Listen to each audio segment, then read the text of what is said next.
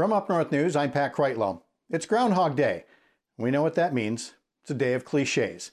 A day that once started off with some cute folklore has now devolved into something that's always going to involve giggly TV people and snarky politicians. And we have an example of that in Wisconsin this year. The two legislators who chair the Joint Finance Committee, the committee that writes the budget for the state of Wisconsin every two years, sent a letter to Governor Tony Evers letting him know that it's Groundhog Day, as if he didn't know it. And they urged the governor not to go through the same premise by sending a, a, budget similar to what he had sent to the legislature two years ago. Of course, it didn't go through, but also the Republicans didn't get everything that they wanted in their budget. The two sides had to figure out what they could agree on and pass a budget that way. So I don't know why there was a need to start it with such a snarky tone. We have the same dynamic going in the state this year, but there the legislators were asking the governor not to recreate Groundhog Day. They noted that there's a budget surplus right now and that the rainy day fund has a lot of money in it, and so that could be used to offset budget woes. But it begs the question if there's a surplus and there's money in the rainy day fund, why haven't they met for nearly 300 days to provide any kind of COVID 19 relief?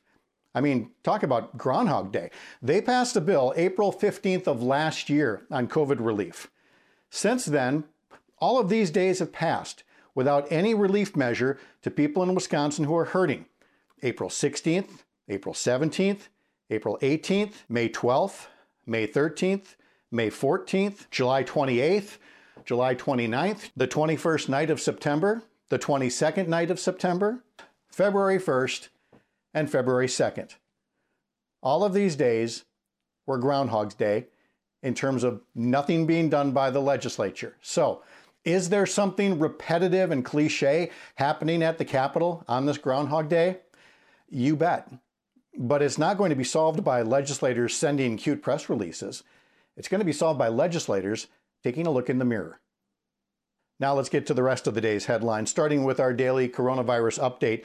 We're up to 108,000 people in Wisconsin who have received the second dose of the COVID 19 vaccine. Number of new coronavirus cases reported on Tuesday was just about 1,100, and so the rolling seven day average of daily new coronavirus cases has now fallen below 1,300.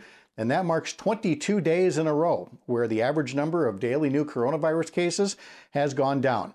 There were 40 reported deaths, the death toll now 5,937. One of the stories that you'll find at upnorthnewswi.com, we talked to Jacob Blake's uncle Justin, uh, along with Kenosha activist Tanya McLean. Our Jonathan Sadowski talked to them in the weeks since the Kenosha County DA has decided not to charge any of the Kenosha police officers involved in shooting Jacob Blake seven times in the back last year. And yet, both Justin Blake and Tanya McLean say they are more hopeful than ever that police reform is coming. It may not come uh, immediately from within departments, but between political decisions and election results and investigations that are going on, and frankly, just more discussions like this out in public, they see things that can be changed in terms of reforming the way police operate all across the United States. One of those reforms may have something to do with what's called a no knock warrant. It's the kind of thing that led to police shooting dead Breonna Taylor in Louisville, Kentucky.